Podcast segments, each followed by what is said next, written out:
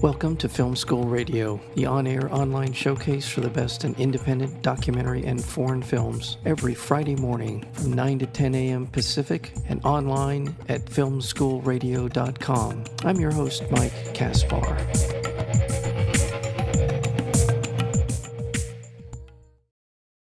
Our guest today is Peter Hedges. We know him as director of such films as What's Eating Gilbert Grape, Dan in Real Life, The Odd Life of Timothy Green, and many, many others. He's also a novelist, and he is joining us today to talk about his wonderful new film called The Same Storm. It is uh, filmed using iPhones and laptops during the early days of COVID-19 pandemic. The Same Storm is an intimate look into the lives of 24 characters as they journey through the spring and summer of 2020. Beautifully done. Such an honor to uh, have him on our program today. Peter Hedges, welcome to Film School Radio. Thank you, Mike. I love the opening line. When the pandemic started, I saw on Twitter this line from the wonderful writer, British writer Damian Barr, and he wrote, We are not all in the same boat. Yes. We are all in the same storm. And that's where the title for the film came from. And it is such a beautifully written line.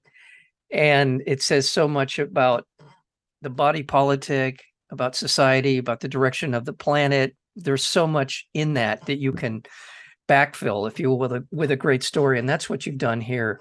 You've assembled an amazing array of talented actors. Let's talk about inspiration for the film. Where did it come from? Sure. Well, it's about six weeks into the pandemic when it started to descend this despair that we were not going to be able to be anywhere in in you know in communication or contact with the people we love. We can't go to movies can't see sporting events can't go to you know hear music. And the you know the even more significant you know families can't get together people can't be kids can't go to school. There was a sense of real fear and dread.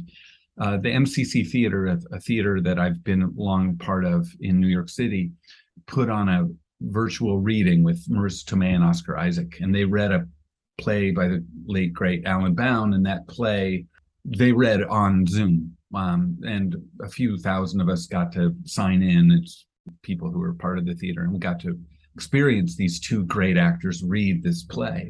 I was staggered uh, by their rawness, their openness. That there was no vanity it was just they had their laptops and they acted with each other. And their the cameras were brought their cameras very close to their faces. And it was quite moving and hopeful. And so that night um, unable to sleep i started writing what i thought was a play. And i just started writing. And and then pretty soon this was writing me. And my hope was to do a reading of some kind something comparable to what they had just gifted us but in the end, what happened was I a script started to take shape. I learned of a production of, of television, the final episode of the uh, I think CBS show All Rise. I'm not sure if the network's right, but it's a wonderful show called All Rise. They filmed their finale uh, remotely, where the actors all worked from home and used their own laptops as cameras. And I learned uh, through a friend who the company was that had developed this technology. I reached out. I said, "This is crazy. I've written this. I'm writing this script. Would you be interested in working with me to see if there's a way we could make this, tell this story?" And and they were willing, and and from there I started to assemble a wonderful team of producers and and uh, actors, and um, and I just wrote as quickly as I could and as deeply as I could um, and tried to put something on the page that would attract the best actors in the world. And that fortunately is what happened. And and then we found a way to shoot it with the ultimate goal being to be able to make this film safely. It needed to be safe. Um, we were able to shoot the film in a way that uh, served the, not only the story but allowed the actors immense freedom to play off each other and it asked a lot of the actors too, which we'll get to. The ultimate result is this film, which is I we we, we were joking when we were filming. I said it, we, it's as if we're shooting a film about the Titanic on the Titanic while the Titanic is sinking. Of course, it wasn't we weren't sinking, but but metaphorically we were. All of us were at that time. So when did the production start? What? what Sure, I started writing April thirtieth. Um, we were done shooting by about September fifth. It was Wow, very that's fast. amazing. One of the great things about the film, there's so many things to recommend, but one of them is the way that you're able to subtly and seamlessly connect these stories like like a caterpillar like Mm, one thing kind of leads to another i think throughout the film i, I think there's sort in a manner of speaking there's almost always a handoff to another part of, of this bigger Yes. Well, there's one of my favorite plays ever written is a play called La Ronde by Arthur Schnitzler. It's 1897. I think he wrote it. He was an Austrian playwright, and it was a it's a play in 12 scenes, and it's the structure is that uh, characters A and B have a scene, and then characters B and C have a scene, and C and D, and it's passed. It was kind of a way to show how I believe syphilis was transferred, you know, from people to people to people. I, obviously we're the, th- this isn't about how COVID's being passed, but this is about how people in this fraught, untenable moment are f- trying to find ways to stay in contact. COVID is a, the backdrop, but but really what drives this story is the just in there's this deep deep ache to connect, and when when it's never been as difficult to connect Yeah. in, in the physical sense. and that's the word for me that i was fif- 10 15 minutes into the film and i i just said out loud this is about humanity this film mm. is about a human. i mean in addition to the human connection with one another but it's all of these people in one way or another are being vulnerable expressing those vulnerabilities in the way that humanizes all of these characters Well, uh, I'm Mike. I'm so happy that was your experience because that that's been my goal. I, th- I think throughout my career, but but never more so than with this project. One of the things about this period in our in our history is that all of us have been impacted. Sometimes when it's a natural disaster, uh, you, you know, the Florida recently has been impacted, or uh, during Katrina, you know 9-11 obviously the country was impacted but especially if you were in new york or washington d.c because you saw it or you experienced it but this is something that impacted everyone. What struck me as i was working was how kind of unknowable people are. And in that for instance i went to get my wife a coffee in the morning while i was walking the dogs early in the pandemic. They'd only let one person in at a time. You had to be masked. I went in speaking to the barista. I asked him how he was, and we'd always had small talk whenever I pick up the coffee from him for my wife, and and he he burst into tears. He said that his grandmother had passed a few hours earlier, and how sorry he was he couldn't say goodbye. Yeah. And and it struck me that as I was walking home from that encounter, that everyone I was passing has a story. Everyone I was and and look, there are lots of people who found love uh, during the pandemic. There are people who, you know, reconnected with people from high school. There, there, there are a lot of beautiful things that have occurred, but there's also a lot of ache too. And and it felt like this, the way we were shooting this movie, and because it wasn't going to be one particular story we were focusing on, but these multiple stories and how how connected we are, even though we don't realize it.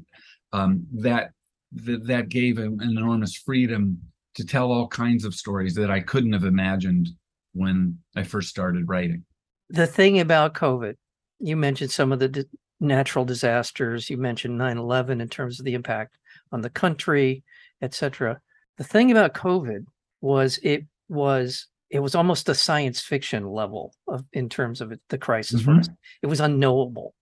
There was speculation. There was no confirmation, and the other part of it was since we didn't know exactly what it was, we didn't know how we were going to be able to get on the other side of it for a long Mhm. period of time. It was a lot of very smart people throwing their hands up saying, We're trying to figure it out. We have an idea. We don't know. And that provided the space for one giant stress test for almost everyone in the country Mhm. and That's how we reacted, which t- it tells us a lot about who we are, just in Mhm. general as a as a society, but Yes. also individually. And that's what's explored in your film in, in in great detail is the stress test that these people are being put through and how they react. And it, it was a new animal. We it's just something we had never, at least in my lifetime. I mean, people went through polio, right, back in the fifties, right? That had to be frightening beyond beyond. I words. think so. I think But- so. And I, I'm, I'm sure, you know, the Cuban Missile Crisis was a big stress that impacted. He was different. The, the Right. polio is probably closer in many ways. And Yeah. certainly the flu epidemic in 1918. But, you know, Yeah. most of the people that I knew who experienced that have passed. Yeah. And in fact, pretty much everyone has. So Um, I think I guess what I'm trying to say, there's a thread here, and for people who see the film, this is one of the I guess I hate to say the word advantage, but everyone will have their own kind of level of Yes. understanding and anxiety and or whatever that reaction might be based on their real life experience. I, I think I, I yes, I'm sure that's true. The what what I will say is I've had the privilege of seeing the film now in three film festivals. I'm gonna get to see it uh, coming up shortly at the Hamptons Film Festival, and then we open in New York and LA in, in about a week and a half. I've had this privilege to see the film in with an audience. I'm very proud of how it plays because there's a massive amounts of humor in it and joy in it and resilience and love and passion. It could sound a little bit like getting a root canal um, or something like that. When you first hear it described but wait Yeah, a yeah. minute shooting on laptops and iphones? But when you I and I think that a lot of it's a testament to these actors, these 24 principal actors who are so fearless and lack any vanity and are willing to, you know, do their own camera and hang their own lights and because that's the only way we could make it safely. And we in some cases we sent them props and they would set dress their own home in such a way so it was more true to what the character where the character would be living than maybe how they live it was that spirit that kind of can do spirit and lack of ego and lack of uh, hierarchy the hierarchy was- just stripped away. There were no trailers there were no you know drivers there was no craft services. It was just actors with with the devices that connect us and their willingness to just play with abandon generously Yeah.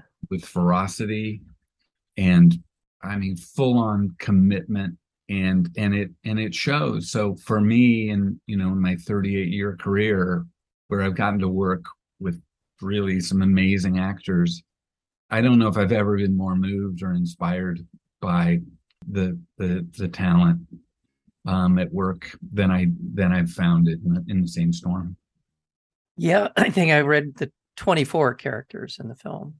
Yeah And- the main characters yes main characters, right? And the, and the- again, as you said, there- it runs the spectrum of well known to people we're just now becoming familiar with.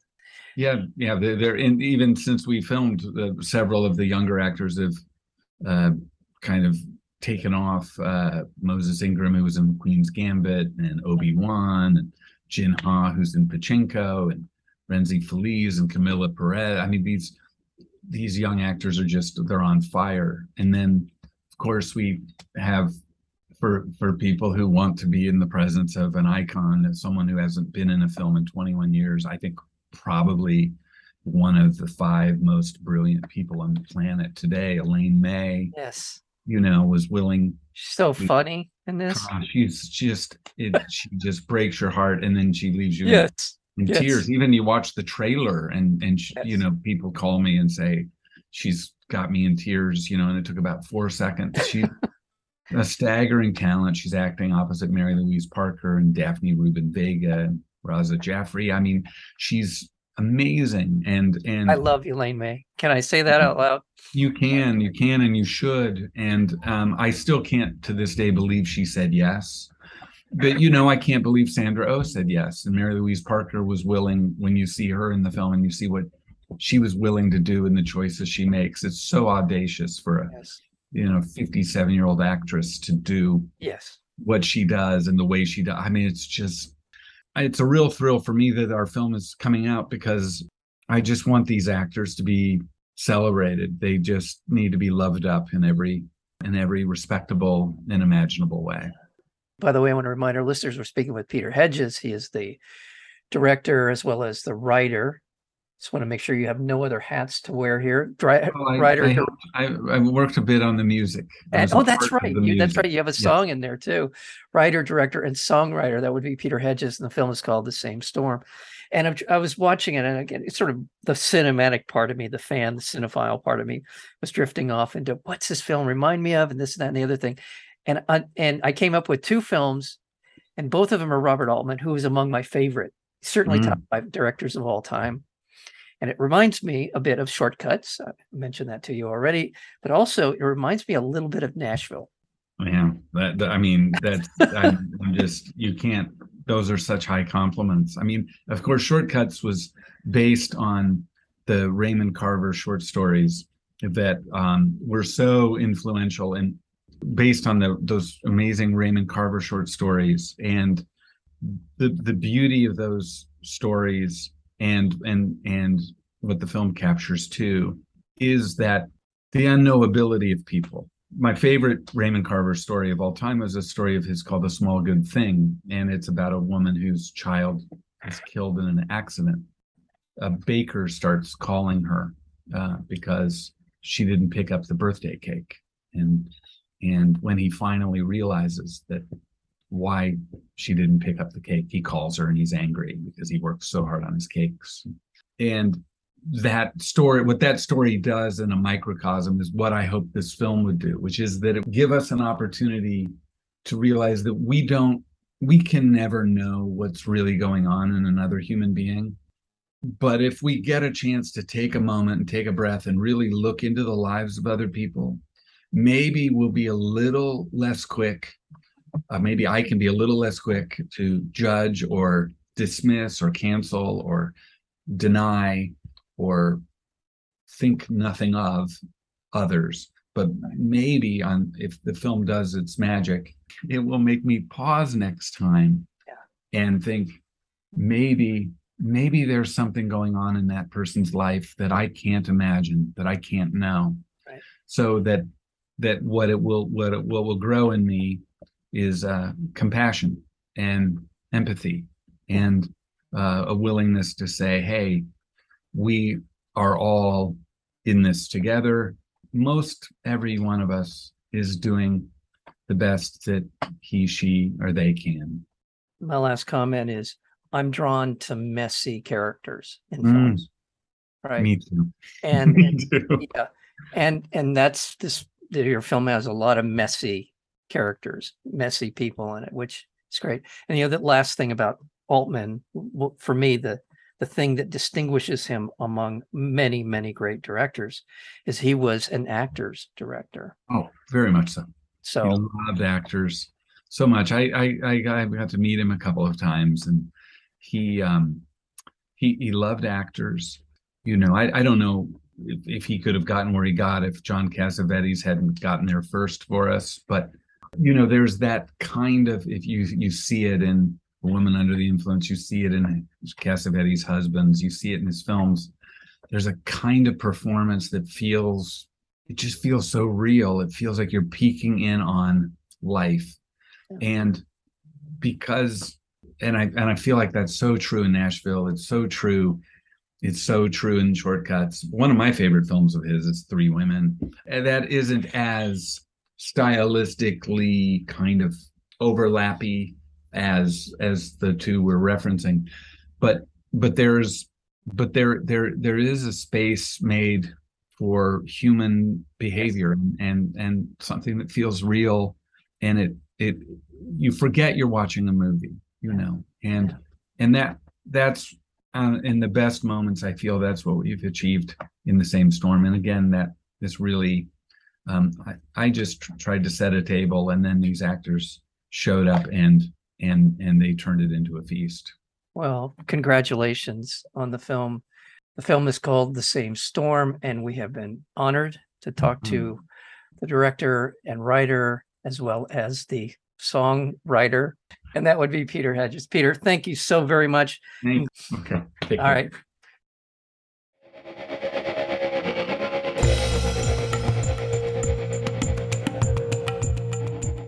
You've been listening to Film School Radio, the on air online showcase for the best in independent documentary and foreign films. You can find out more about the program at filmschoolradio.com. I'm your host, Mike Kaspar. Thank you for tuning in, and we'll see you next week with another edition of Film School Radio.